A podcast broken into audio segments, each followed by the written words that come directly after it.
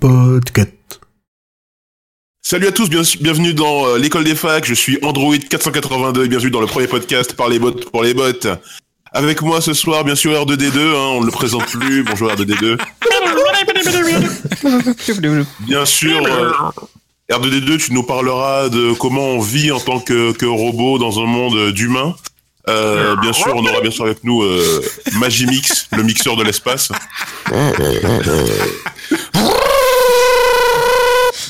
Et bien évidemment Loïc82 qui est un bot Twitter euh, qui euh, a près de 4000 abonnés. Alors euh, RT, RT, RT, RT, RT si Tetris. RT. RT, RT. C'est un Pokémon en fait. Pokémon alors RT. premier débat de l'émission aujourd'hui, Donald Trump est-il un bot? RT, RT, RT. Bon, pas mal, bon. un avis qui se défend. R2D2, R2D2 à toi, qu'est-ce que tu en penses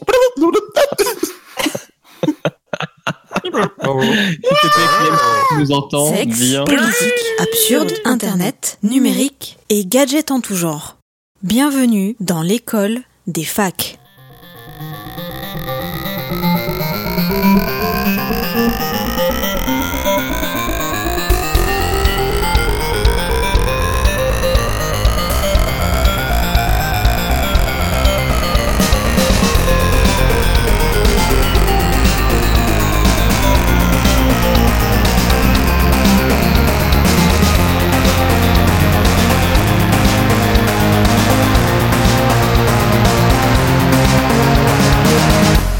Bonjour, bonsoir. À son pic démographique, la ville de Kowloon avait une densité de population de plus d'un million d'habitants par kilomètre carré et vous écoutez l'école des facs, un podcast bimensuel de chroniques aux sujets variés parlant technologie et ou vie numérique. Aujourd'hui, on va parler GAFA et GAFA, avec en première partie une invitée de marque, euh, Clems, du podcast Ramène ta science que l'on peut trouver sur geekzone.fr. Bonsoir Clems, euh, bienvenue. Bonsoir. Merci, de- Merci. De, venir avec une chronique. Euh, tu vas nous parler de dire la nouvelle ligne de... ligne de- Geekzone Oui. Tu vas nous Mon parler site de la nouvelle préféré. ligne... J'adore le web. Tu vas nous parler de la nouvelle ligne édi- éditoriale de Facebook, c'est bien ça?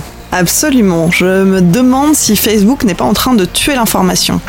Et en deuxième partie, nous aurons donc Loise qui va aussi nous parler de GAFA, mais cette fois euh, avec un angle différent. De quoi vas-tu nous parler, Loise?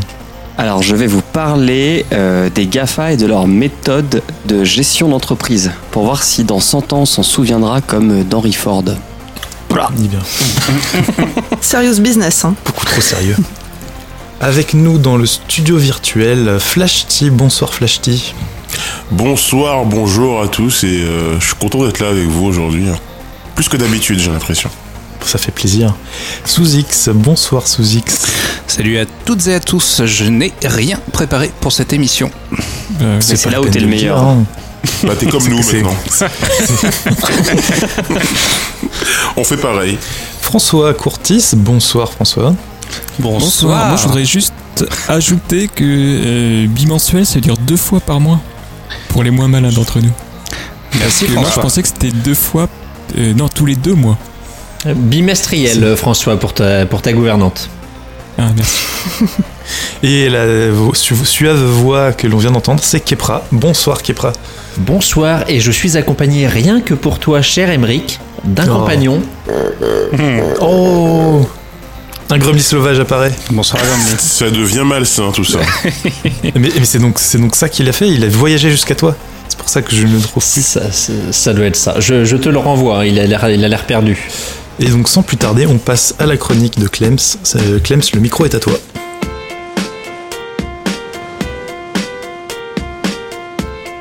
Quand Facebook perd le fil.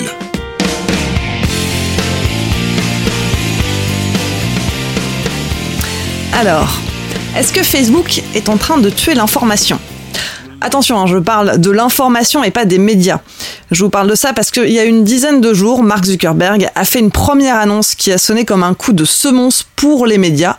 L'algorithme qui régit le fil d'actualité qui apparaît dans votre timeline va changer. Ce sont désormais les contenus postés par vos amis proches qui seront le plus mis en avant. Pour citer Marky Mark, l'objectif numéro un du réseau social est de nous aider à nous connecter les uns avec les autres. Yukaidi, Yukaida, c'est joli. Euh, L'annonce ne fait pas franchement rigoler tous les médias qui ont investi depuis maintenant plusieurs années pour développer leur présence sur les réseaux. On pense aussi à des nouveaux médias comme Brut, pensés justement exclusivement pour ce format. Bon, vous me direz, les gens pourront toujours partager eux-mêmes des articles sur leur propre feed. Oui, mais c'est sans compter sur ce qu'on appelle la loi de proximité. Alors attendez, je ressors mes cours de journalisme. Voilà, la loi de proximité, c'est une règle qui veut qu'on va toujours s'intéresser plus à quelque chose qui se passe en bas de chez soi, plutôt qu'à quelque chose qui se passe à l'autre bout de la planète. Et si ça se passe en bas de chez vous, ben vous aurez beaucoup plus tendance à le partager à vos, à vos amis, à votre famille, à vos proches sur Facebook, au détriment de sujets plus importants, mais qui font moins réagir. En modifiant son algorithme, son algorithme, Facebook cherche donc à privilégier la communication, les interactions entre les utilisateurs, plutôt que l'information. Et vous me direz, c'est normal. Informer, ce n'est pas la vocation première du réseau social. Mais ça risque donc de faire mécaniquement baisser la visibilité de sujets qui mériteraient pourtant notre attention. Bon, déjà, ça commence mal. Et ce n'est pas tout. Deuxième coup de tonnerre en fin de semaine dernière, Facebook veut maintenant donner des notes de fiabilité aux médias. Ou plutôt, Facebook veut que vous donniez des notes de fiabilité aux médias. Bientôt, vous allez pouvoir attribuer une note de confiance sous certaines publications. Les sources indiquées comme les plus fiables par les utilisateurs remonteront plus souvent dans le fil d'actualité. Ceux qui sont mal notés seront au contraire moins visibles. Alors, est-ce que c'est une bonne idée? Mark Zuckerberg affirme que c'était la manière la plus objective et la plus démocratique de faire, et c'est vrai que c'est le cas. Tout le monde pourra voter. Mais est-ce que c'est un problème? Évidemment, on peut s'interroger sur la fiabilité de cette méthode. Est-ce que des opérations de vote massif coordonnées organisées par euh, certaines communautés ou simplement par des personnes qui veulent troller ne risquent pas de fausser un peu les choses? Est-ce qu'on va pas se retrouver tous avec un feed bourré d'articles de Jean-Marc Morandini juste parce qu'un forum de petits rigolos a voté massivement pour son site? Il faut espérer que la statistique joue dans le bon sens. On oublie souvent que ceux qu'on entend le plus sont finalement bien moins nombreux que la grande majorité silencieuse des utilisateurs. Si on prend un peu de recul, on imagine que le résultat de cette expérimentation sera plutôt modéré. Mais en vérité, bah, je ne suis pas voyante, donc seul l'avenir nous le dira. On peut espérer aussi que, à terme, cette décision redonne un peu de crédibilité aux médias.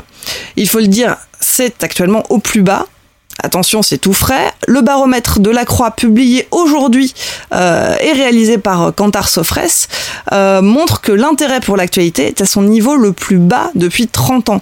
Et les chiffres le montrent clairement, Internet est considéré comme le média le moins fiable. Seul un sondé sur quatre pense que les choses se sont passées comme Internet les raconte. Alors, Qu'est-ce qui va se passer maintenant Est-ce que cette nouvelle politique va aider Facebook à retrouver un peu de crédibilité en matière d'infos Ou est-ce qu'au contraire, l'information va petit à petit disparaître du réseau Attention, hein, je dis pas que l'information va disparaître d'Internet, mais ce serait peut-être l'occasion pour d'autres supports de se développer.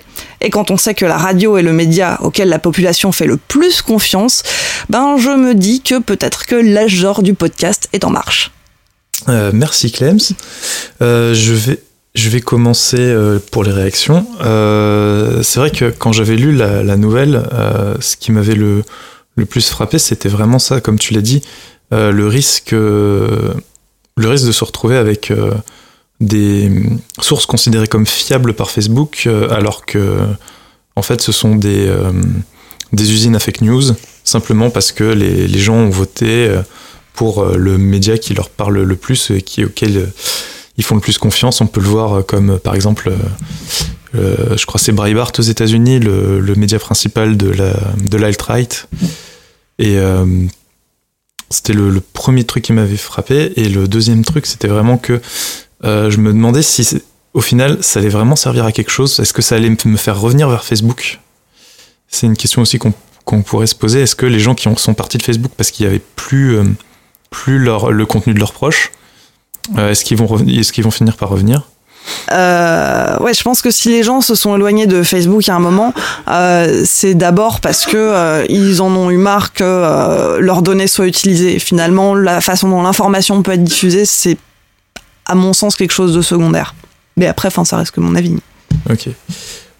et enfin, J'aime beaucoup ta conclusion sur le fait que c'est peut-être le, le tournant pour le podcast.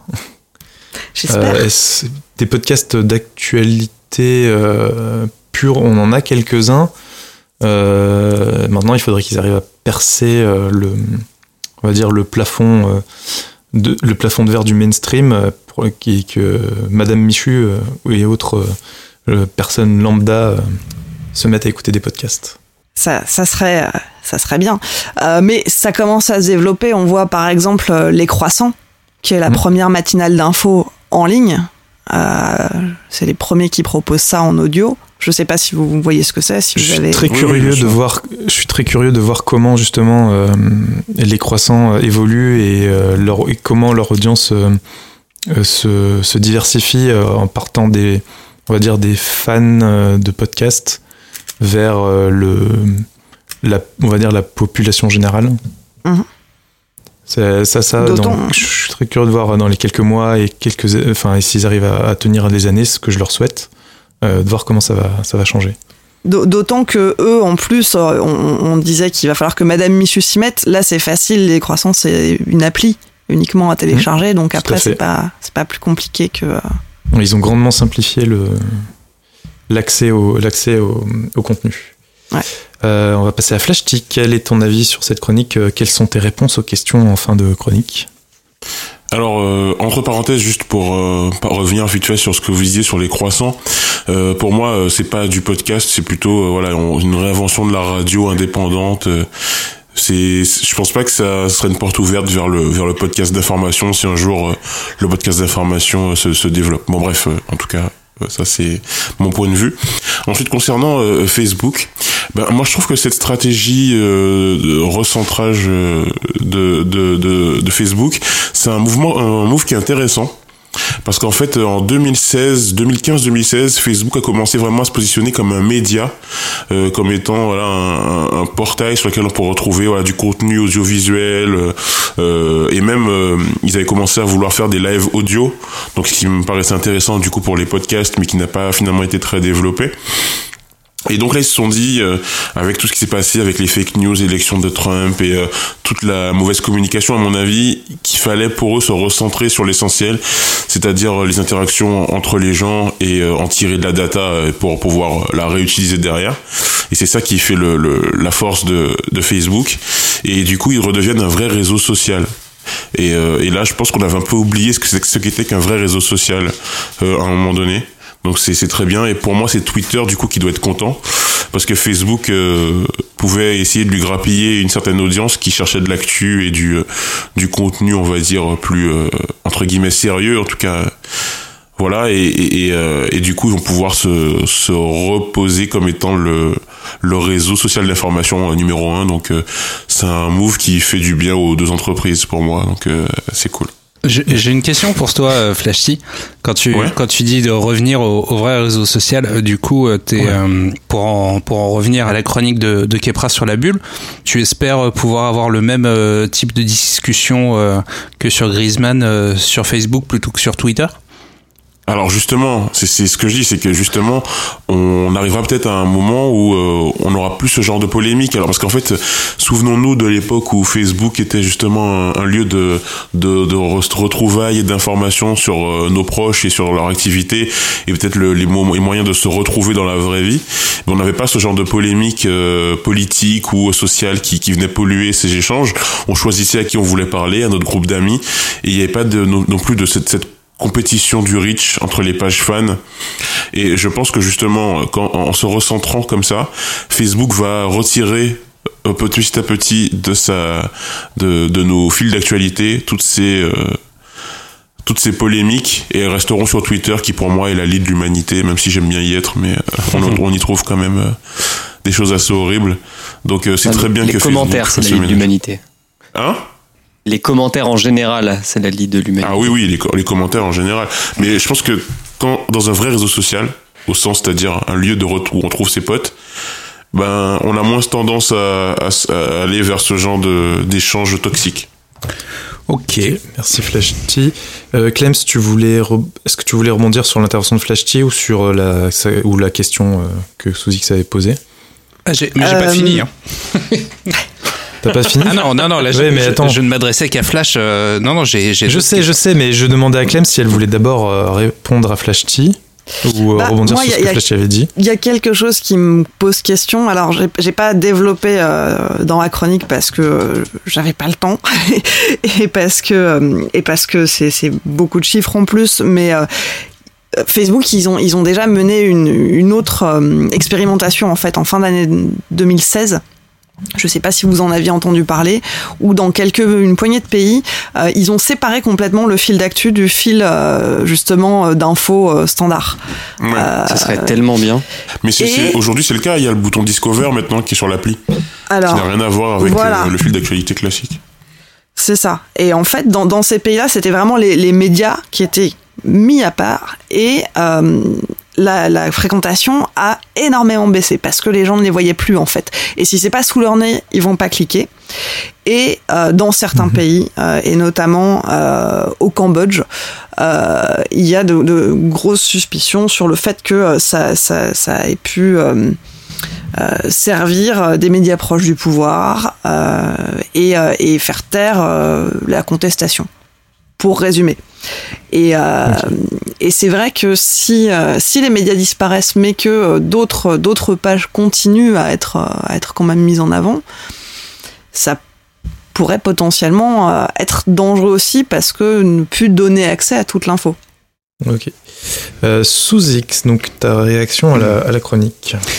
Euh, du coup, Clems, tu, tu parles de cacher la visibilité qui mériterait euh, notre attention sur, euh, sur certains types euh, d'infos. Est-ce que tu as un exemple précis? Alors, qui peut me citer euh, un fait divers qui s'est passé euh, il y a moins de deux mois euh, Jérém Star. Ouais Jérém Stargate, ouais. Voilà. Euh, qui peut euh, m'expliquer euh, euh, ce qui s'est passé lors de la dernière attaque chimique en Syrie? Non. Oh là. Voilà. Non. La loi de la mort au kilomètre, ça s'appelle. Ah si, moi je sais ce que j'ai vu sur RT. Heureusement, tu suis les vrais médias. Qu'il y a pas mal de mensonges autour de, de ce qui se passe là-bas et que la Russie, heureusement qu'elle est là-bas. Ok, du coup, Enfin deuxième... voilà, c'est Ouais, non, non, mais je, je, je, je comprends. Je comprends euh, ce que, ce que tu veux dire. Euh, du coup, euh, deuxième question, deuxième et dernière question. Tu dis aussi que, que la radio sur un sondé, euh, enfin, que Internet, un sondé sur quatre, c'est c'est de la merde, mais tu, tu, tu, dis, tu dis clairement que la, les- la population fait confiance à la radio. Pourquoi est-ce que tu as une explication à ça? En quoi la radio est plus, est plus Alors, faut- diseuse de vérité que Internet ne peut le faire, alors que sur Internet, tu peux, tu peux recouper en fait euh, tout, un, tout un tas de, de visions différentes de l'information, d'interprétations euh, différentes de l'information, alors qu'à la radio, tu vas écouter une radio, tu vas écouter un discours, et du coup, on n'aura pas, on n'aura pas cette, euh, cette possibilité de, de recouper les sources. Bah, c'est une très bonne question, je te remercie de l'avoir posée. Jérémy. Euh, J'ai une théorie Non. si tu veux. bah, j'ai- J'ai j'ai une théorie aussi, alors je sais pas ce qu'elle vaut, mais si euh, on se faut, j'en ai une, ouais. faut savoir que Moi la- ai une. le, le fait que les, les Français aient confiance dans la radio en tant que média, c'est pas nouveau. La radio a toujours, depuis toujours, été en tête de ce classement-là. Euh, avant même l'existence d'Internet finalement. Et du général je de Gaulle. pense que, alors peut-être qu'il y a de ça. Et, je pense aussi que la radio en tant que média, c'est un média de proximité. Il n'y a pas du tout la même distance entre un auditeur et, euh, et la radio qu'entre un téléspectateur et les gens qu'il y a dans la télé. Et je pense que cette impression de proximité euh, a un effet sur la confiance des gens. Tout comme dans le podcast. Et au après, final. le fait que, que- bah peut-être oui. Et après, le, le- et ça veut pas dire qu'il y a jamais de conneries racontées en radio, loin de là. Mais simplement, je pense que psychologiquement, ça joue. Ça, et ça va moins aller chercher le, le, le scoop putassier aussi, la radio. Enfin, Hmm, il y a, il y a beaucoup. Ah, La, la- la radio, c'est plus un média froid, j'ai l'impression. On a plus le, on prend plus le temps. Ah bah, par RMC, bien sûr, qui, qui bien sûr, est- Ouais. c'est la forge, Et- mais sinon. Bah, y, a les- y les radios d'info aussi, hein, qui sont quand même dans euh, donner l'info tout de suite, le plus vite possible. Mais ouais, ça, ça a meilleure réputation. Le fait qu'Internet, par contre, soit tout en bas du classement, ça, c'est pas très étonnant, avec justement euh, tout ce qui est fake news, etc., euh, qui se relaie beaucoup plus facilement. Ok. Euh, si je peux me permettre, ma théorie, en fait, c'est juste que les qu'on continue dans leur sujet légèrement, mais ma théorie, c'est que les radios, quoi, les gens écoutent principalement les matinales des radios. Quoi, les plus gros scores d'audience, c'est sur les matinales des radios, et les matinales des radios, c'est surtout de l'info. Et donc les gens en fait euh, relient euh, radio, info, info, radio. Et c'est tout. Les gens, il faut pas chercher plus loin, euh, généralement. Ok. merci, merci, pour cette... mais, merci pour cette théorie. Il y a quelqu'un qui a mentionné le général de Gaulle. C'était, c'était probablement aussi une des, une des raisons. c'était le, le petit réconfort du soir pendant l'occupation. Euh, on va passer à Kepra. Qui, quel Kepra Qu'as-tu pensé de cette chronique? Quelles sont tes réponses aux, différentes questions? Alors c'est intéressant. Euh, j'ai trois points le, premier, c'est que au-delà de l'information, euh, je pense que Facebook a surtout un problème. Ça a déjà été un peu évoqué euh, au niveau des utilisateurs, parce qu'en effet, Facebook indique qu'il cherche à redynamiser euh, le flux des utilisateurs, mais je pense que dans la plupart des pays déjà très développés, ça me paraît un peu tard pour réussir à, faire ça. Donc je suis pas sûr que dans tous ces pays-là, euh, il soit encore temps pour que les médias euh, puissent utiliser euh, Facebook comme ils l'ont utilisé depuis toujours éternellement parce que ça commence quand même à se tarir en termes d'usage, d'interaction, de temps passé par les utilisateurs sur Facebook. Donc de toute manière, avant cette évolution, ça commençait déjà à être sur le déclin en termes d'apporteurs de, trafic euh, majeurs et de visibilité pour les médias. Ce qui amène au deuxième point où c'est une, euh, une opportunité quelque part de, pour les médias de voir, euh, de voir ça arriver, c'est que au lieu de, de, rester sur les acquis et de se dire que éternellement Facebook restera un énorme apporteur de trafic, il y a plusieurs points qui peuvent être intéressants à traiter pour les pour eux, euh, qui sont la, visibilité à travers des échanges un peu plus personnels dans euh, des groupes Facebook. Donc ça, j'ai vu qu'il y avait certains médias euh, surtout des médias déjà très natifs euh, en ligne qui, qui, utilisaient ça, mais où en fait ils font en sorte de créer des groupes par euh, centre d'intérêt, par euh, thématique d'actualité, etc. Où en fait les, les, les lecteurs assidus interviennent là-dessus. Donc après, est-ce que ça correspond à tous les médias et est-ce que ça, a une utilité pour la plupart des médias Je ne sais pas, mais c'est l'un des usages qui peut être intéressant. et l'autre point où là on, ça reste encore assez flou sur le potentiel mais ça rentre dans cette logique d'internalisation au sein de Facebook. C'est avec euh, Facebook Watch, euh, donc la plateforme de, de, contenu qui est censé être euh, des contenus vidéo exclusifs, mais où au final on se rend compte que pour l'instant, donc ça n'a été lancé qu'aux États-Unis, mais les, les, différents, les différents médias qui utilisent cette plateforme commencent déjà à l'utiliser un peu comme du YouTube, à, à republier des, des contenus existants. Et euh, toujours dans cette notion de requalification de l'usage, de réinvention des médias, le, focus sur des personnes, personnalités plutôt que des, entités euh, euh, non plus physiques, immatérielles, c'est que potentiellement on pourrait se retrouver à un usage pour les médias proche de celui de Twitter où on appelle les on appelle les, les, les lecteurs à euh, suivre euh, tel journaliste, tel autre journaliste qui eux vont relayer de l'actualité. Pourquoi pas, euh, dans ces cas-là, garder de la visibilité, mais avec un rapport un peu plus personnel que euh, le, côté froid que peut avoir le poste de, euh, du Washington Post ou, autre.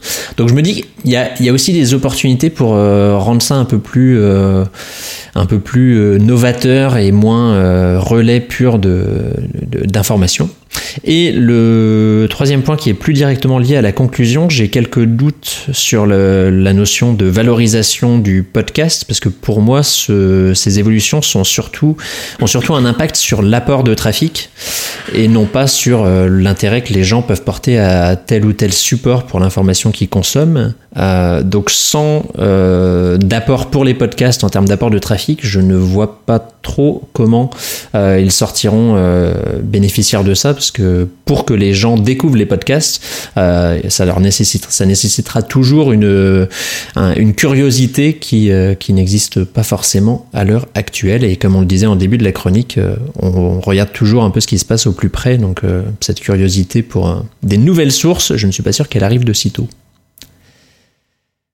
Voilà. Voilà. C'était puissant. C'est une belle un métier, hein. C'était une belle chronique. Clems, quelle est ta réaction à la chronique de Kefra? euh, Et ben en fait, si je reprends le point 2 et le point 3, euh, moi, On va je faire des slides bientôt. Quoi. Moi, je suis pas d'accord. je suis pas d'accord. Je suis pas d'accord. Je suis pas d'accord. Je, je m'en tiens à ma conclusion parce que je pense que justement, si euh, petit à petit euh, les pages disparaissent au profit des utilisateurs qui vont appeler à, lire tel ou tel média, comme tu le disais, euh, bah, c'est aussi des personnes qui seront susceptibles de relayer du podcast plutôt que de relayer des sites d'infos. Et si vous voyez plus ce que partagent vos amis, eh ben vous verrez les podcasts que vos amis partagent. Donc ça pourrait donner plus bah, de visibilité. que c'est les podcasts.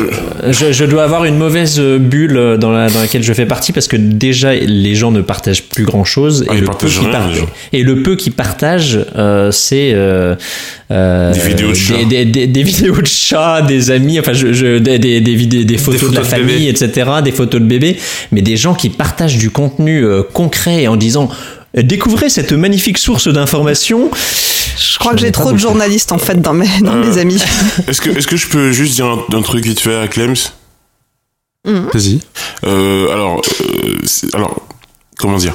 J'ai l'impression qu'en fait, dans ta chronique, euh, tu parles du postulat que l'accès à l'information et à une bonne information de qualité, c'était une priorité pour les gens et c'était important pour les gens. Ou en tout cas, même s'ils même s'ils ne savaient pas que c'était important pour eux quand même. Moi, je pense que les gens, euh, ils s'en ils s'en foutent en fait euh, d'avoir des bonnes sources d'informations ou d'avoir des trucs de qualité. On n'est plus du tout là-dessus euh, auprès du grand public, quoi. C'est les gens, ils, ils préfèrent Netflix, tu vois. Bah, il y, a, y, a, y a quelque chose dont l'étude que je mentionnais, le, le baromètre de, de, confiance qui est sorti aujourd'hui, disait, c'était une de ses conclusions, c'était que clairement, euh, et notamment parce que les jeunes euh, se désintéressent de plus en plus de l'actu, euh, il, va falloir que ça passe par une éducation aux médias. Il va falloir que ça passe par une, une éducation justement, alors délivrée par qui? Peut-être un jour des, des, cours pour apprendre à bien s'informer, je sais pas. Mais en tout cas, ah en tout cas oui, il va falloir faire de la pédagogie pour effectivement expliquer aux jeunes comment. Pourquoi il faut acheter Libération comment trouver les bonnes sources, euh, comment recouper des infos, parce que tout à l'heure on parlait de recouper des infos sur Internet, c'est vrai que c'est plus facile de recouper des infos sur Internet que quand on entend un truc à la radio, sauf que tout le monde n'aura pas le réflexe de le faire. Hmm. Normalement, c'est enseigné au lycée, dans les cours de SES. De SES Eh oui. Bah, et il y, en aura dans le, il y en aura dans le tronc, dans le tronc commun, non, des cours de SES, dans le nouveau, euh, le nouveau lycée. Dans le parcours sup. Euh, on va passer à la réaction de Loise. Alors, moi, j'étais bien embêté quand j'ai vu le sujet de cette chronique parce que je fais partie des gens qui ne vont plus du tout sur Facebook. Euh, ma, vision de Facebook, c'est que c'est le Microsoft euh, à l'époque où Microsoft avait le monopole enfin, et commençait à péricliter, la fin des années 90, parce que il y avait une époque où où tout se passait sur Facebook, où tu voulais avoir les photos de tes amis, tu voulais discuter avec tes potes, tu voulais juste partager ce que tu lisais, tu allais sur Facebook. Et euh, j'ai l'impression que depuis maintenant euh, un à deux ans, ce n'est plus le cas. Euh, et alors, je me suis jamais servi de Facebook comme flux RSS, parce que au final, quand tu suis des pages d'actu, enfin de sites d'actu et que tu vois ce qui sort, ça fait pour moi office de flux RSS. Et, j'ai jamais trop compris euh, cela. Enfin, je comprends que Facebook veut te faire garder le plus longtemps possible sur le site et du coup, bah, essaye de remplir toutes ses fonctions euh, pour que tu restes et qu'il te qu'il te restreigne à son site. Mais euh, je, je, enfin, ça marche pas trop sur moi.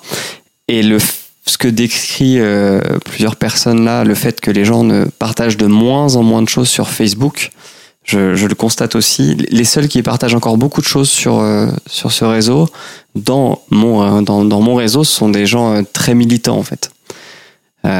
ceux qui sont pour la cause végane, par exemple, sont ceux qui vraiment mais floudent mon, ma newsfeed, sachant que j'y vais très peu, mais et, et, du coup, je, je, je trouve cette newsfeed totalement illisible et je crois que c'était Cosmo qui disait ça il y a quelques épisodes. Ayons une euh, pensée pour Cosmo. Ouais. Pensée pour euh, Cosmo. Il me manque, il me manque Cosmo. Le deuxième jeune. Je, je, n'ai jamais adopté le fait que la, la newsfeed ne reflète pas juste l'ordre chronologique des choses. C'est un truc qui m'échappe.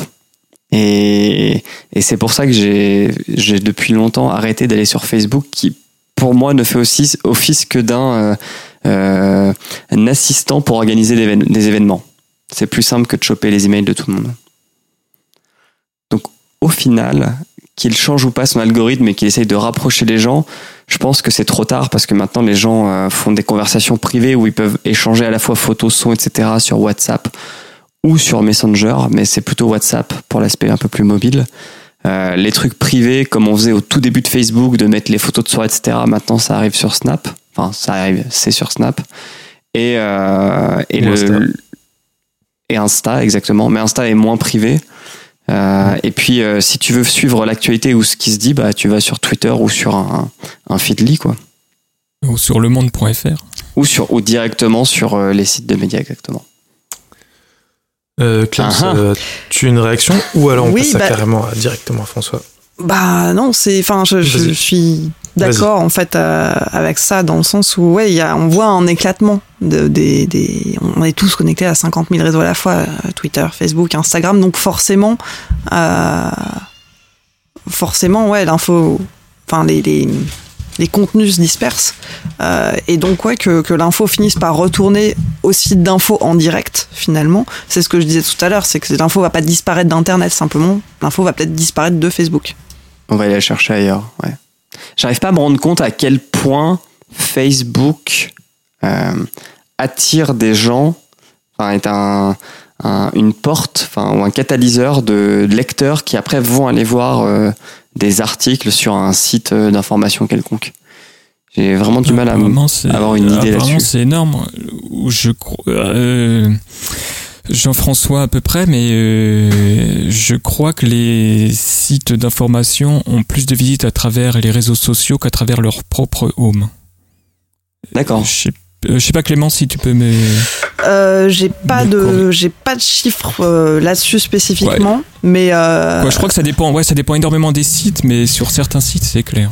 Mais je, je, je sais que euh, l'expérience qu'ils ont fait là dans les pays où ils ont mis le fil d'actu d'infos à part euh, a fait chuter la, la, fréquentation de certains sites de 25%, un truc comme ça.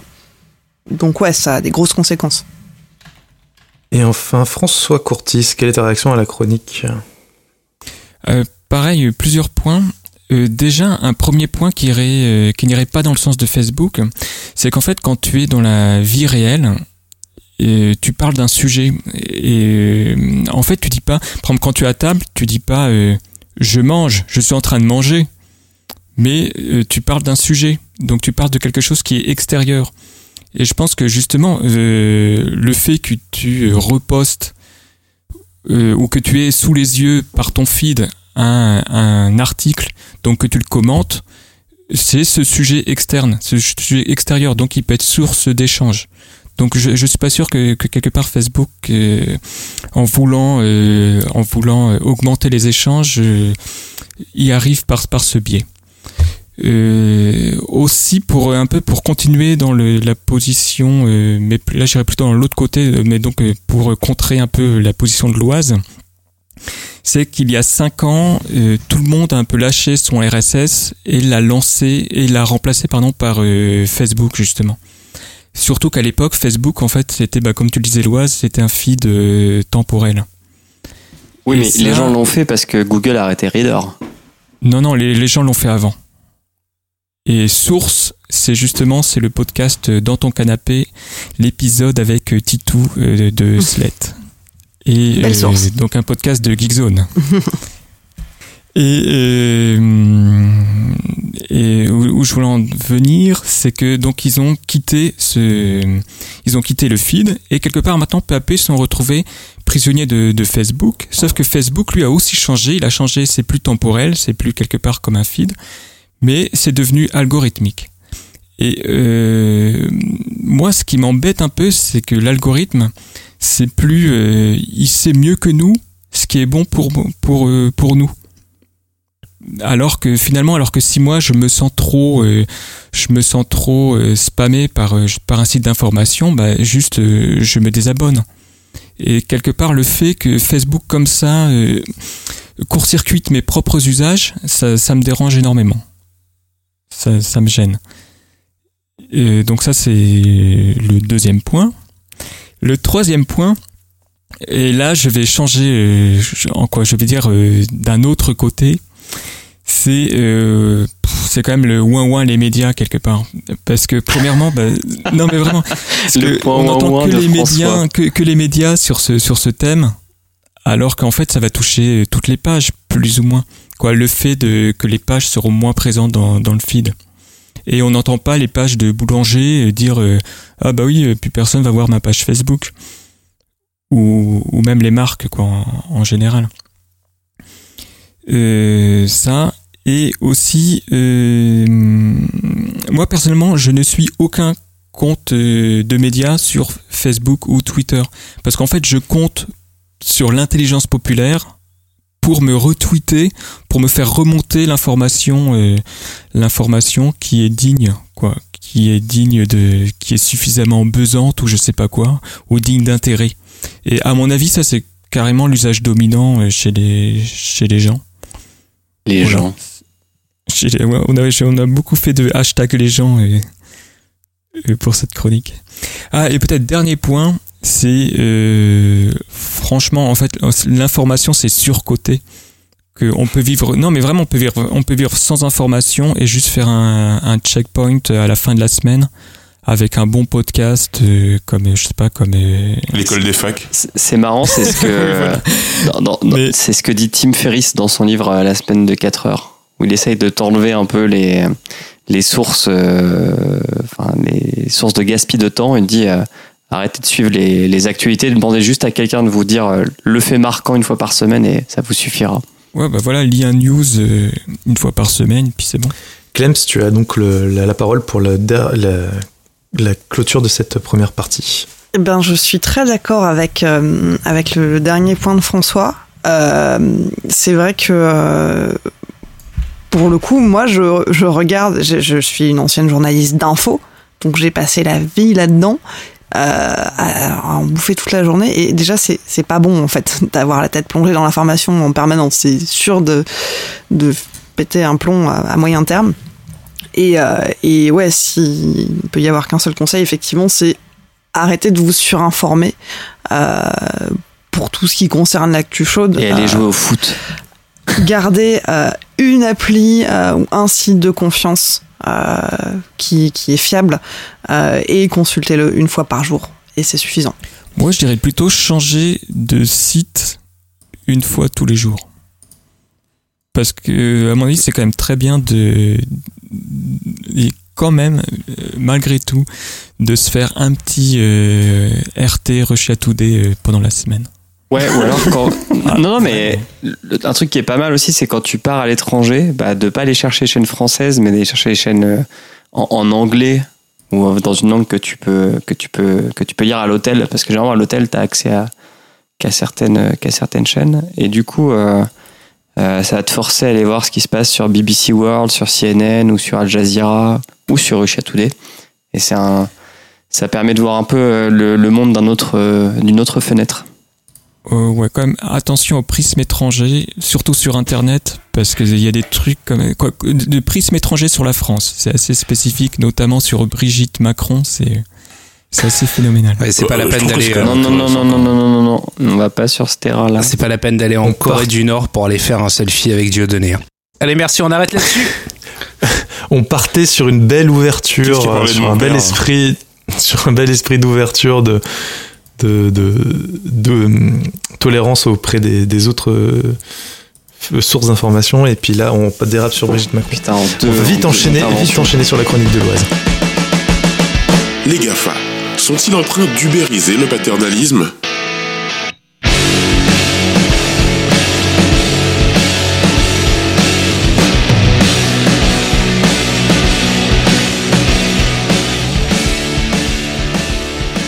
Est-ce que les géants du web laisseront une trace dans les entreprises comme ont pu le faire certains pionniers? Les technologies de l'information ont eu un impact considérable sur notre quotidien depuis les 20 dernières années. On accède à une source d'information infinie sans bouger ses fesses de son lit. Coucou la carte de bibliothèque. On appelle n'importe qui de l'autre côté de l'Atlantique sans débourser un centime. Coucou la carte téléphonique. Et on trouve son chemin même sans savoir où l'on est. Coucou les cartes tout court. Donc j'aurais pu continuer ma chronique ainsi, mais on n'aurait pas été très loin et j'aurais eu l'air un peu con.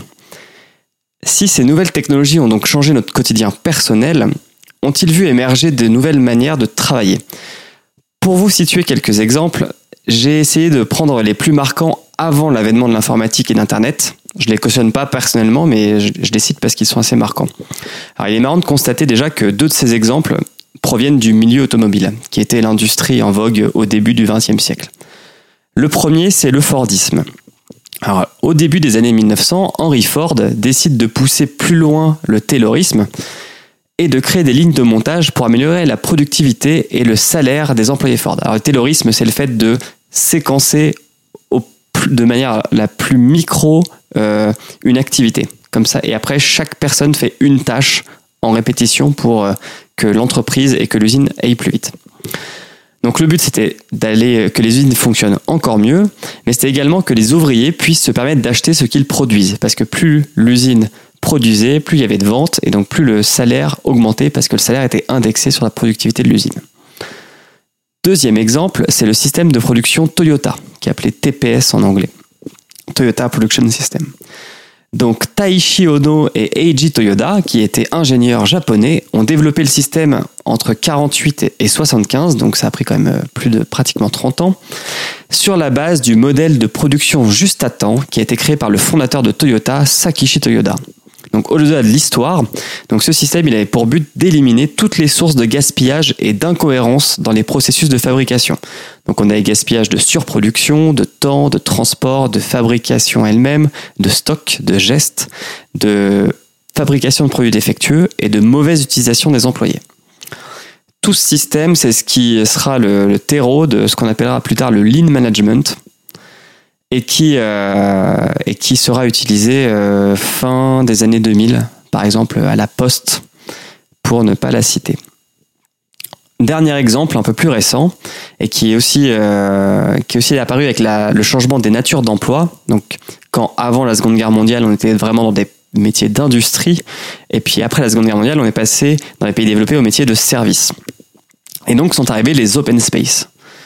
Donc on a un peu du mal à situer et à dater l'invention de l'open space. Donc l'open space, c'est on remplace les bureaux individuels par des places, euh, par des grands espaces avec des bureaux non nominatifs ou nominatifs, mais sans cloison ou avec des cloisons plus basses. Le but étant de faciliter les échanges entre les personnes et d'améliorer l'ambiance de travail.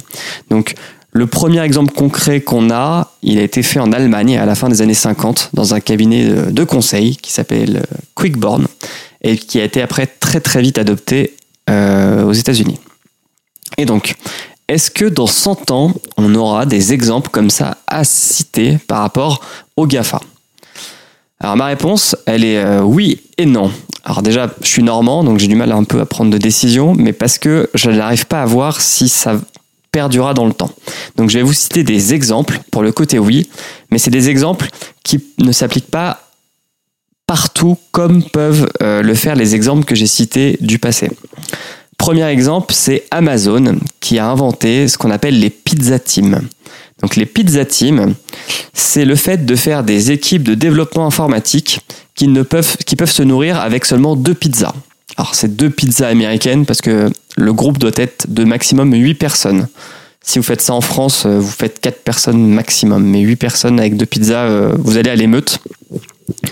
Et alors pourquoi ils ont mis en place ces pizza teams C'est pas pour faire la promotion de Domino's, c'est parce qu'en fait, si vous faites un travail, un projet avec plus de 8 personnes, il y a des études qui ont prouvé qu'on commençait à avoir des problèmes qui étaient inhérentes à la taille de l'équipe.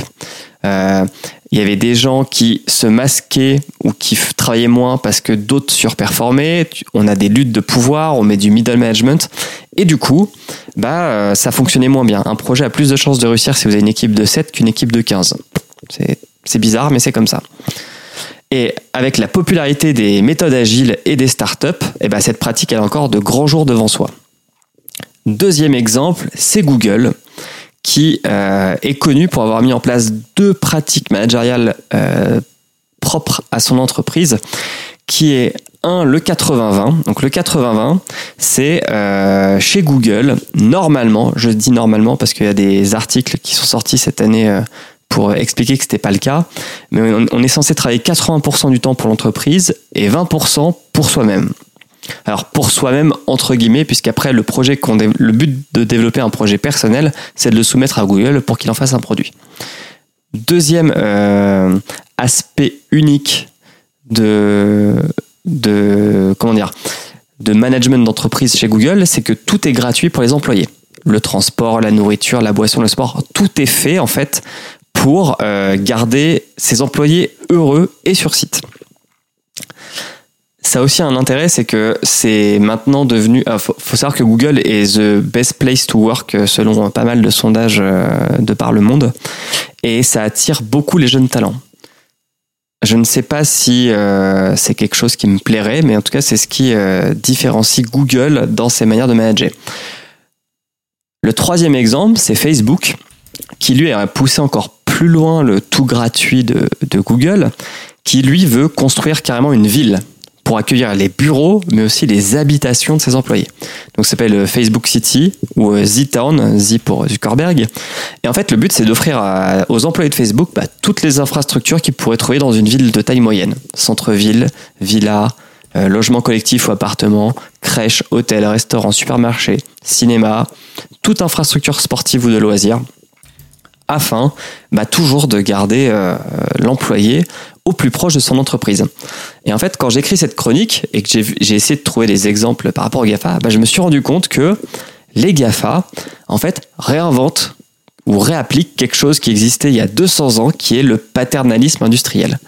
Quand euh, les, gens qui bossaient dans les mines ou euh, dans les, industries métallurgiques, eh ben, avaient par leur patron des logements à loyer modéré, avaient le droit euh, à une scolarité pour leurs enfants, à des allocations familiales que ne leur euh, donnait pas l'État en fait. Et du coup, je me demande si, euh, bah, si les GAFA sont vraiment en train de repopulariser l'entreprise paternaliste et si aujourd'hui, nous, en tant qu'individus, on cherche dans notre patron une nourrice qui s'occupe de tout pour nous et de nos proches. Flashty, quel est ton avis? Alors euh, bah, c'est c'est la chronique que j'attendais, tu vois. Donc euh, euh, merci pour cette chronique qui était vraiment intéressante. Et c'est vraiment une réflexion que que j'ai aussi depuis un moment sans avoir formulé exactement comme toi, mais j'ai l'impression effectivement que que les Gafa ont vraiment réussi à révolutionner quelque part le management en réutilisant de vieilles recettes, euh, donc euh, celle du paternalisme. Mais euh, il y a vraiment une espèce d'innovation qui est quand même mise, mise en place, toujours en allant dans le sens du bonheur de, de l'employé mais avec une forte présence de la marque qui est une sorte de dieu et avec un culte de la personnalité du chef, hein, que ce soit Jobs, Bezos, Zuckerberg, euh, Tim Cook maintenant à la place de, de, de Steve Jobs, etc. En fait, c'est les nouveaux gourous de notre époque. Et en fait, les salariés euh, sont un peu euh, tous en, quête de de, de, la, de l'approbation et en même temps de, de, de, de l'aide que pourrait leur apporter le chef euh, dans l'accomplissement de leur, de leur, de leur tâche. Donc effectivement, donc les GAFA, ils réinventent ce paternalisme, mais là où je mettrais, où je modaliserais, c'est que derrière les, les, entreprises qui regardent le modèle des GAFA, bah, c'est les startups aujourd'hui dans la tech. Et moi, j'ai l'impression que par contre, c'est un peu différent. Alors, il y a cet aspect paternaliste avec euh, parfois avec les, le CEO et etc. Mais euh, j'ai l'impression que niveau management, c'est c'est assez libre et que ce sont des entreprises qui se cherchent beaucoup, qui tentent des choses, et c'est beaucoup moins figé qu'à l'époque bah, du Toyotisme et du Fordisme. Donc euh, oui, il y a des méthodes et des manières de fonctionner qui qui qui rappellent l'ancien l'ancien temps, mais il y a une liberté quand même dans la mise en place et euh, il faut quand même le, le, le noter, à mon avis. Est-ce que tu as à, à, dire que c'est du paternalisme 2.0 Alors je ne dirais pas parce que j'ai une âme. mais, mais, effectivement, c'est en fait, je dirais pas paternalisme, c'est qu'en fait, alors je vais dire un truc un peu un peu sale, mais ça réinvente un peu le concept de la secte. Enfin, Ouais, j'aurais dit le clan, mais c'est vrai. Oui. tu as raison dans le fait, quand tu disais que les, les gens idéalisaient les, les CEO des, de ces GAFA, ou du moins leurs fondateurs. Hmm. Et euh, les gens qui travaillent dans ces entreprises sont ultra fiers d'appartenir à ce, je dirais, ce clan. Ouais. Il y, y, a vraiment une culture d'entreprise très très forte euh, qui, qui, que tu ne trouves pas forcément ailleurs. C'est ça, exactement. Euh, la, la marque, euh, il y a une, bah, d'ailleurs, on parle d'évangélisation quand il s'agit d'aller parler de l'entreprise à l'extérieur. Je pense que c'est pas pour rien. C'est vrai. Merci Flashty. Sous X, quelle est ton, ta réaction à cette chronique? Alors, déjà, j'avais pas, j'avais pas compris tout à fait euh, l'intérêt de la chronique euh, à la première lecture, et là, ça m'a mis en colère. Euh, par contre, sous X, tu as une espèce de tic de langage, c'est qu'à chaque fois que tu prends la parole, tu tousses avant. Oui, pardon, ouais, je l'enlèverai au montage. J'avais fait un effort jusqu'à présent, mais bon, ce soir, écoute, je suis fatigué. Il a pris Ce soir, je t'emmerde. ouais, ouais, exactement. T'avais qu'à, t'avais qu'à mettre ton téléphone sur silencieux, mec. Euh, euh, alors, est-ce que, est que Ford a fait une bonne chose en inventant euh, ce, concept d'usine automatisée? Je suis pas vraiment sûr que ça soit. Euh, pas automatisé. Hein. Non, non, le travail à la chaîne. oui, le travail à la chaîne. Donc tu, tu automatises la production et du coup tu, tu, tu, tu, tu inventes, tu inventes le, le travail à la chaîne. Tu rationalises. Le découpage surtout. C'est pas automatisé, enfin c'est. Bah, en fait, répétitif. Une, une tâche. Ouais, c'est ça. Oui, c'est le découpage en tâches. Oui, mais tout ça, ça, ça, a été aussi possible par, euh, par le fait d'installer des, des, machines qui, et des lignes de production qui remplaçaient le, le, boulot de certaines personnes, déjà. Oui, oui. Donc tu, tu, tu, prends un boulot où quelqu'un euh, faisait quelque chose euh, d'intéressant où il bougeait plus et tu le mets et tu le transformes en robot. Donc déjà je trouve pas ça hyper euh, hyper sympa. Je l'ai je l'ai connu à McDo où effectivement quand t'es quand t'es dans la cuisine c'est l'usine. Hein. Après, euh, vous dites que, que les GAFA créent un truc, un cadre hyper sympa pour leurs employés. Ouais, super. Au final, tu, tu, tu, les enfermes effectivement comme une sorte de, secte de, communauté euh, totalement euh, détachée euh, de la vie réelle. Et ces mecs-là, ils commencent par te, par te créer le bouton like. Et puis 10-15 ans après, ils te disent oh, On a créé le diable Youpi et, et 5 ans plus tard, t'as l'école des facs qui en parle. en mode alarmiste, au final.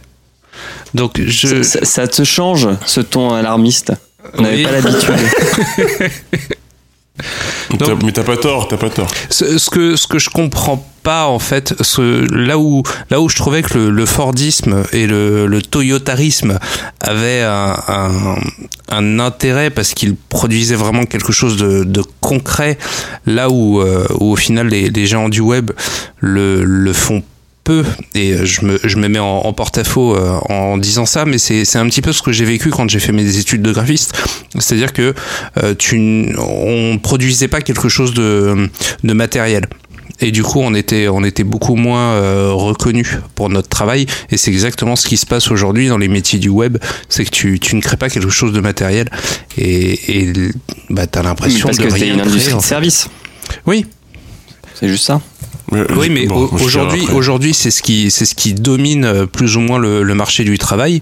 Et euh, je suis pas sûr, je suis pas sûr que malgré toutes ces conditions idéales qu'essayent de créer euh, les Gafa, les gens soient vraiment heureux dans leur dans leur travail. Tu peux pas dire ça non plus sous X. Enfin bah, bon, je, je parle après. Désolé. Enfin, le, les gens, en tout cas, signalent qu'ils sont heureux de travailler pour ces entreprises-là, plus que n'importe quelle autre entreprise, service, industrie ou ce que tu veux. Bah ouais. Jusqu'à finir totalement essoré et en dépression. Mais comme à bah, Après, t'as des, as des extrémités partout, mais les gens qui vont travailler à l'usine Charal, et qui vont euh, faire des steaks toute la semaine, enfin toute la journée. Euh, Peux-tu, s'il te plaît, citer au moins deux autres euh, marques de steaks Je suis végétarien, qu'est-ce que je te cite des, marques de. Faites-le pour moi, quoi. Non, juste sous X, tu veux pas dire ça. On, on produit pas rien dans l'industrie des. Ah non, mais je, le sais bien, mais moi c'est comme ça que je l'ai vécu en fait. Si la, tu la valeur des idées aujourd'hui a peut-être plus de valeur que celle des, des bagnoles à l'époque, c'est tout. Non, mais pour, pour ceux qui le font, oui, je suis d'accord avec toi, euh, Flash. Mais pas pour les gens qui le consomment. Oui, bah peu importe ça. Parce que la reconnaissance, c'est ceux qui le font. Non. L'éventuel problème, ce serait sur ceux qui le font, justement. Non, je suis pas d'accord. Bah, si le, si le salaire d'un designer aujourd'hui est plus élevé que celui d'un jardinier, c'est de la euh, branlette cérébrale. C'est de la branlette cérébrale, tout ça. Non, mais s'il n'y a, a, pas de révolution et s'il y a des clients, c'est pour une raison. J'ai l'impression que Sous-X est en mode post-capitaliste. Post-capitaliste et il souhaite remplacer le Flash. Recadre le débat. J'étais pas hors sujet. Alors, euh, moi, les exemples que tu donnes à la fin, je vais les découper en deux morceaux. Il y a Amazon et ses pizza team. Là, c'est vraiment euh, du, du management de chercher l'efficacité euh, je vois pas trop le paternalisme dans cet exemple-là. Il y en a pas trop, mais c'était ma transition entre le, le, Fordisme et tout découpé. Ouais. Parce qu'en fait, c'est une autre forme de mhm. recherche d'efficacité, mais ça introduisait les GAFA et après, bam Ouais. Et par contre, ouais, sur les, deux autres, Google euh, avec son tout gratuit et Facebook avec sa, son Facebook City, euh, j'ai l'impression en fait, bon, surtout là, ce sont deux des entreprises qui sont dans un pays particulier, les États-Unis. Et est-ce que justement, est-ce que les entreprises seraient pas en train, ces entreprises seraient pas en train de compenser euh, un problème euh, qui viendrait de, l'État? Euh, C'est un pays où ils ont très peur de l'assistanat. Euh, ils ont une haine profonde justement de, cette euh, notion euh, d'assistanat. je... Alors qu'en France, on a plutôt eu une politique d'État-providence qui veut subvenir aux besoins primordiaux de, des citoyens. De chacun. Pour qu'ils soient libres après derrière de, de s'épanouir dans leur, dans leur travail, dans leur vie. Alors, je ne sais pas parce que Juste pour te répondre sur ça, hum. euh, Google, enfin le tout gratuit pour les employés, ça marche dans toutes ces Ah oui, non, mais c'est sûr, mais c'est que on, enfin, j'ai l'impression qu'en France, il y a eu euh, quand même des grandes évolutions euh, de société et qu'on n'est plus. Enfin, je veux dire, la, population a, énormément augmenté. Il y a eu des tas de besoins. On parle, par exemple, la sécurité sociale finalement fait vraiment le strict minimum pour le remboursement des frais médicaux parce que y a des enfin je veux pas rentrer dans les détails mais il y a y a y y a des abus il y a énormément de demandes. Euh, le, trou de la sécu euh, est, là et il est là pour longtemps pour toujours peut-être même. Euh, et donc enfin ce que j'ai vraiment l'impression qu'aujourd'hui ce, retour au paternalisme d'entreprise en fait est-ce que ce serait pas un espèce de cycle?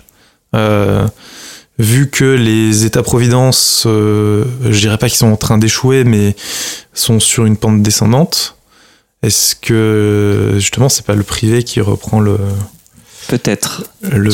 non, mais tu as, tu as raison. Et c'est de là, enfin, le paternalisme a aussi inventé des choses. Un peu cette impression que, que j'ai. Le, paternalisme a bien inventé des choses qui après ont été repris pour, euh, par les États, comme les allocations familiales.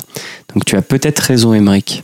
Euh, Kipra, quel est ton, ton avis sur cette chronique, ta réaction alors je vais faire euh, court, mais je trouve ça intéressant en effet la notion de, de caste ou de clan. Et ce qui est le plus intéressant, je trouve, pour même réussir à faire un lien avec le, le, post-capitalisme euh, euh, dans la personne de Suzix qui remplace Cosmo Flash, c'est qu'on est vraiment, en effet, dans une ère du, du, du, rien et du vide quelque part par rapport à, à, ces méthodes de management dont tu parlais, parce que là, tout, tout ce dont on parle avec les services qui sont apportés, même si euh, dans le ressenti par rapport aux employés, comment ils se sentent dans l'entreprise, euh, tout est magnifique, mais on a les plus basses anciennetés moyennes euh, dans, le, dans toute l'industrie euh, déjà des services, mais au global, on a des, des moyennes qui sont minables. Par exemple, le temps moyen passé chez Apple est de 1,85 années euh, chez Amazon 1,84, chez Google 1,90. Attention, Facebook sauve toute la moyenne avec 2,02 années. Euh, incroyable. Et alors le pire étant... Euh, Juste, tes, tes stats, elles sont monde ou elles sont US il me semble que il me semble que c'est monde. Il me semble que c'est monde. Je pose la question parce que le, le droit du travail n'est pas pareil partout. Tout à fait. Et chez Uber, alors là, c'est le summum. 1,23 ans passé chez Uber. Donc, euh, donc en fait, c'est vrai Est-ce que, ça compte les chauffeurs? Ouais, ce que j'allais dire. Alors peut-être pas des employés mais, mais, en tout cas pour pour Google, c'est pas ça, ça, ça tient pas compte des chauffeurs. Euh... Ça compte pas les chauffeurs parce que les chauffeurs ne sont pas employés d'Uber. Ouais, donc je pense que ça ne ça dépend des endroits. C'est vrai. Mais toujours est-il que, en effet, c'est drôle de constater que euh, bah, il y a plein d'initiatives de management qui sont mises en place, des choses qui rendent le travail dans ces entreprises-là euh, magique, magnifique et qui fait rêver tout le monde de travailler là-bas. Mais concrètement, on se rend compte que par rapport à des bonnes vieilles cogip euh, où les gens passent 15, 20, 25 ou 30 ans, euh, dans ces entreprises rêvées, euh, on ne passe pas plus de deux ans. Donc c'est intéressant. intéressant. merci Kepra. Euh, Clems, quelle était ta réaction à, cette, euh, à la chronique de l'Oise? Alors, bah, ce qu'a dit Kepra euh, introduit tout à fait que ma propre réflexion. Moi, je pense que la question, en fait, c'est pas tant est-ce que les salariés cherchent une nounou paternaliste. Je pense que c'est plutôt pourquoi est-ce que les Gafa jouent au nounou. Parce que bon, faut pas se leurrer, hein, Facebook, Google, etc à mon sens, ils font pas ça par pure bonté d'âme. Euh, c'est pas pour que leurs salariés se sentent mieux, c'est pour qu'ils bossent plus. Euh, quand on t'offre le petit déjeuner, bah, déjà tu vas venir bosser plus tôt. Quand ta boîte te fournit un logement sur son campus juste à côté de là où tu travailles, tu vas rester plus longtemps au boulot, tu reviendras plus facilement, tu feras plus d'heures sup, etc. Euh, on peut prendre l'exemple de certaines boîtes aussi qui la jouent super cool et qui disent à leurs employés euh, vous pouvez prendre autant de congés que vous voulez. Vous êtes en, en vacances illimitées. Et eh ben on a vu que statistiquement, toutes les personnes dans ces entreprises-là prennent moins de vacances que la moyenne. Parce qu'eux, ils se foutent la pression tout seuls pour plein de raisons. Mais en tout cas, sous cette image cool, euh, je pense qu'en fait les GAFA, elles font ça simplement parce qu'elles veulent faire bosser les gens plus et faire plus d'argent. Euh, donc quand les gens y travaillent, oui, ils sont très satisfaits, mais comme le disait Kepra, le, taux de roulement est super important. Et finalement, bah, le Fordisme, c'était au profit des patrons, pas au profit des salariés. Et je pense que la politique des GAFA, c'est la même chose. C'est vrai. Mais euh, je me... On est très Mélenchon aujourd'hui. Hein. je me demande. je me demande pourquoi les, les employés l'acceptent en fait. Parce que euh, il y avait une stat, c'était chez Google pour euh, pour un poste, tu as 0,3% de chance d'être pris tellement ils ont de candidatures. Alors je, je pense que les gens y vont parce que c'est une ligne qui fera toujours bien sur le CV, mais n'y restent pas parce qu'ils ont tellement la pression. Pour le personal branding. Et, et, effectivement, quand tu sors de ces boîtes-là, après, tu peux aller partout. Et puis c'est un peu le meilleur des mondes, quoi. C'est vraiment l'illusion d'un monde parfait. Ouais, jusqu'à ce que tu tombes en dépression et que tu craques parce que tu as fait trop de crunch, trop de méthodes agiles. Ah, les crunch. Alors, euh, si, tu pouvais nous, si tu pouvais nous citer trois, deux, trois autres de marques de snacks. de, barres de bar chocolatées. chocolaté. Monsieur a regardé Dark. Ah bah oui, j'ai adoré Dark, mais bon. Ah, il y a une marque euh, de barres chocolatées en Pologne qui s'appelle 3 bits. Merci pour cette information. Merci François. Bah, d'ailleurs, c'était à toi de réagir sur cette chronique. Euh, ouais, euh, un petit point euh, architecture. Parce que en fait, en écoutant ta chronique, je me suis aperçu que c'était pas mal lié, que toutes ces euh, inventions managériales étaient pas mal liées en fait à l'architecture. Par exemple, l'open space a été rendu possible en fait avec la possibilité de construire des bâtiments sans murs porteurs et donc d'avoir des grosses superficies ouvertes. Euh, pareil, on voit avec le Google et les Facebook villes, bah, c'est aussi un autre aménagement du territoire avec des gros espaces loisirs, etc. Et, euh, et pareil au tout début, euh, bah, les cités minières où euh, bah, voilà, c'est pareil un autre type d'aménagement du, du, territoire. Et quoi, c'est peut-être un truc, un, une thèse à, à explorer justement, à creuser. Mais sur le sujet en lui-même, avec le Fordisme, donc tu avais une, division, une division du, du travail en petites petites tâches pour pour la rapidité alors qu'avec, euh, je sais pas comment t'appelles ça, le googlisme, t'as un aménagement du, travail pour améliorer les, la créativité ou sinon pour améliorer l'esprit, euh, je sais pas, l'esprit d'équipe quelque part. Je pense qu'avec les loisirs et etc. Euh, Mais pour pour revenir à la créativité, je sais pas si c'est si tu as des bons résultats si tu enfermes les gens 24 euh, heures sur 24 dans tes propres villes, sur tes propres campus. À mon avis, c'est pas comme ça que tu développes l'esprit créatif. Voilà. Euh, et pour revenir pour l'esprit, euh, la création de l'esprit d'équipe, je pense que là, on va faire des gros efforts, notamment grâce à l'intelligence artificielle, mais ça, ce sera le sujet d'une prochaine chronique. Euh, Clems, tu voulais ajouter quelque chose? Ouais, je voulais réagir à ce que vient de dire François. Euh, je pense que tu oublies une étape en fait. Oui, par rapport au Fordisme, ils veulent améliorer la créativité, mais pourquoi ils veulent améliorer la créativité? Pour améliorer la productivité. Donc en fait, c'est juste rajouter une étape, mais le but est le même. Euh, oui et non, non, parce que dans le Fordisme, tu, euh, tu n'as pas à créer, quoi, tu n'as pas, tu dois juste faire ta tâche, alors que dans le googlisme, tu dois quelque part inventer des nouveaux modèles, inventer des nouvelles, de nouveaux usages, inventer des nouvelles applications. C'est ça ta tâche. Oui, c'est ce que tu dois produire. Tu produis pas des pièces de métal, tu produis des idées, mais c'est quelque chose que tu produis quand même. Ouais, mais justement, bah, c'est aussi ce que je dis, c'est bah, comment produire plus d'idées alors que tu es H24 enfermé. Entièrement Pour produire des idées, bah non, faut t'aérer, euh, faut voir euh, ailleurs. En fait, c'était ça le, mon idée. Ah mais le, justement, le, le, problème de ces, de ces GAFA, c'est qu'ils s'imaginent que en ayant un accès sur Internet, sur le monde, tu, euh, tu, vas, tu vas pouvoir euh, t'ouvrir. Alors que c'est c'est pas le cas en fait. Tu t'enfermes. Oui. Alors que rien ne vaut une bonne session d'Urbex pour trouver de nouvelles idées. Est-ce que justement les campus des GAFA, ce serait pas un petit peu euh, des tapis d'éveil à grande échelle? Bah, Un peu, moi je suis d'accord. Taille adulte. Je, non, mais tu rigoles, mais moi je pense que oui, que ça permet justement euh, de stimuler. Ben, d'ailleurs, le design d'intérieur des, des, des, des, grandes startups, quand tu vois un peu comment elles sont euh, organisées. Parce qu'en fait, ils sont pas, ils sont pas, ils sont pas, ils sont pas enfermés au final. Ils sont. Euh, bah non.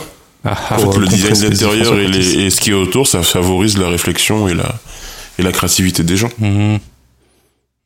Non, mais en fait, j'ai l'impression que on est passé d'une chronique qui demandait euh, que pensez-vous des nouvelles méthodes de management. Euh, enfin, euh, est-ce que les est-ce que les Gafa ont révolutionné le management à quels sont les effets pervers du management des Gafa? Et, et j'ai l'impression que qu'on est en train de faire une charge. On est en train de faire une charge contre le management. Non, on fait pas une charge, on fait une critique. Bah, je, je sais pas si si c'est vraiment des sujets qu'on peut critiquer. parce que de toute façon, on vit dans une société capitaliste, on l'a accepté heureusement, malheureusement, et que dans tous les cas, il faut produire. Et pour produire, il faut qu'il y ait des gens qui produisent. Et pour que les gens produisent. Startup Nation, mon pote. Il faut, il faut qu'ils soient tous réunis quelque part. et pour ça, il faut, après, il faut gérer les, les gens, parce que les gens, euh, Hashtag les gens, quoi. Donc, Hashtag euh, les gens. Mais non, mais c'est vrai. Aujourd'hui, on l'aura fait aujourd'hui. ce que je te propose, c'est euh, de faire écouter euh, cet épisode à, à Cosmo Flash et éventuellement qu'il nous fasse un, un, petit, un petit outro, histoire d'avoir son avis de. De, post-capitaliste. De, gaucho. Par contre, Sous-X, tu as oublié de te racler la gorge avant de prendre la parole. tu as vu? Tu as vu? Je, je fais, j'apprends tellement vite. Quel relou. Depuis tu peux le faire là Allez, on va s'arrêter là et passer au tweet post-like pour terminer cet épisode. Tweet post-like, on sonne la fin de la récré. Allez, on enchaîne avec le TPL de Kepra. Kepra. alors j'ai découvert euh, en cette fin janvier euh, que la, le réchauffement climatique avait des impacts bien plus importants et bien plus rapides que ce qui était prévu. Euh, et ça se passe dans le Moyen-Orient, car le Louvre d'Abu Dhabi a mis en avant une carte du monde dans laquelle le Qatar, cette presqu'île assez petite, si vous avez des quelques petites notions de géographie, c'est pas rien, avait totalement disparu en fait, ce qui euh, a causé quelques petits euh, soucis euh, géopolitiques dans la région vu le contexte. Mais donc ça c'était assez intéressant. En plus c'est dans la partie du musée qui s'adresse aux enfants, donc une bonne manière de bien élever les enfants pour leur faire apprendre la géographie du monde. Ils n'avaient pas assez de place pour euh, situer la porte d'Auteuil et la porte de Saint-Cloud, c'est tout. C'est ça. pas mal. Elle est bonne, elle est bonne. Je l'ai, je l'ai, je l'ai. Moi, je l'ai pas. Tu peux expliquer C'est parce que le Parc des Princes se situe entre la porte d'Auteuil et la porte de Saint-Cloud à Paris. Et que le ah. Parc des Princes appartient au Qatari. Podcast, un média parisien. Plus pour très longtemps. Alors, moi, mon tweet post-like, c'est un tweet euh, euh, de la NASA, qui d'un compte de la NASA, euh, qui tweet euh, l'espèce de petite danse que fait la Lune en fait si on la fixe, si on la suit en, la regardant de face, en mettant un, par exemple un truc en orbite devant. Et euh, en gros, elle, on se rend compte qu'elle euh, qu'elle joue un peu, qu'elle bascule sur son axe. C'est euh, assez sympa à regarder et c'est toujours sympa de voir des, des images d'astronomie. Parce que la science, c'est cool. Eh oui. Dis-moi, François, tu, tu, te plains de mais. Alors, mais tu ne dis jamais rien quand euh, fait. non? C'est vrai. Je n'avais pas remarqué. François Courtis, quel est ton tweet post-like? Alors pour moi, ce serait un tweet euh, en néerlandais. Donc euh, c'est euh, What is your favorite crypto coin Hashtag Bitcoin. Et en fait, ce tweet était retweeté par Adrien Larouzet avec le commentaire suivant Le néerlandais et cette impression de lire des tweets d'anglais bourrés. Mais c'est tout à fait vrai, hein. t'as vraiment l'impression de lire un mec bourré quoi. What is your favorite crypto coin euh, quel est ton tweet post-like bah, Mon tweet post-like, c'est euh, bah, un tweet qui a, été euh, lancé par euh, par Pacific Rim Uprising Movie, donc le, le, Pacific Rim Movie, pardon, le compte Twitter de, du prochain Pacific Rim qui sortira dans les salles très prochainement, cette année. Et donc le, ils ont lancé le nouveau trailer sur la page. Donc il, faut savoir que le compte euh, de Pacific Rim compte 13 800 abonnés et que euh, malheureusement le nouveau trailer qui est censé être un événement n'a recueilli que 93 retweets et 9 commentaires. Autant dire que le bruit médiatique pour euh, ce gros blockbuster américain est un peu est un peu faible et vu la qualité de la bande-annonce et et même du premier film, on peut se dire que c'est un film qui va être facilement oubliable et euh, mais bon, comme quoi, hein, on peut avoir une grosse euh, communauté d'abonnés, mais euh, pas beaucoup d'engagement. Puisque tu as l'air au courant, euh, Flashy, euh, je n'ai pas fait. euh, il y a, c'est, nouveau ça de, de, créer en fait un, un, compte pour chaque film qui va sortir? Ah non non, si tu regardes chez par exemple le, chez la Fox la, la Fox par exemple le, film pour le film New Mutant ils ont créé un compte Twitter New Mutant qui se contentait de poster euh, des vidéos des images promo euh, pour le film à venir. Euh, il y a c'est une nouvelle tactique une nouvelle nouvelle technique de promo qui qui qui a son intérêt mais qui du coup est assez compliqué quand on n'arrive pas à réunir une communauté d'humains et qu'on a 90% de bots. Ok. Merci et c'est sur ce cours de marketing euh, cinématographique que l'on conclut cet épisode 20 de l'école des facs. Chères auditrices, chers auditeurs, merci de nous avoir écoutés. N'hésitez pas à nous envoyer plein d'amour sous forme d'étoiles sur iTunes. D'ailleurs, s'il y a des sujets sur lesquels vous souhaitez nous entendre, vous pouvez nous les suggérer dans un commentaire 5 étoiles et on se penchera dessus, promis. Si vous souhaitez réagir et pourquoi pas intervenir dans un prochain épisode, faites-nous signe. On est présent sur Twitter et Facebook, at École des Facs, et comme l'a dit sous X, on est maintenant sur YouTube. Et je suis à jour. L'école des facs podcast. Oh, tu es à jour. Je suis à jour. Magnifique. Vous pouvez également retrouver les, les liens de l'émission sur notre site écoledesfacs.fr. Euh, je te remercie encore Clems d'être venu euh, dans cet épisode. Merci beaucoup Clems. Merci. Merci Clems. Merci. Merci Clems. Merci à tous pour votre accueil. Sur TF1.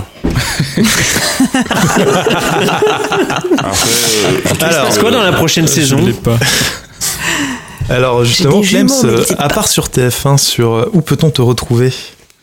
Eh bien, vous pouvez me retrouver euh, de façon irrégulière, mais, euh, mais toujours là, sur Ramène ta science, geekzone.fr. D'ailleurs, nous avons, ça y est, décidé de la thématique du prochain numéro. Ouh. Ah, teasing, allez, Mhm. dis-nous. on peut savoir Ah, bien en exclusivité, euh, je l'annonce ce soir, le prochain numéro euh, parlera de génétique. Ah, Cool. Pas mal.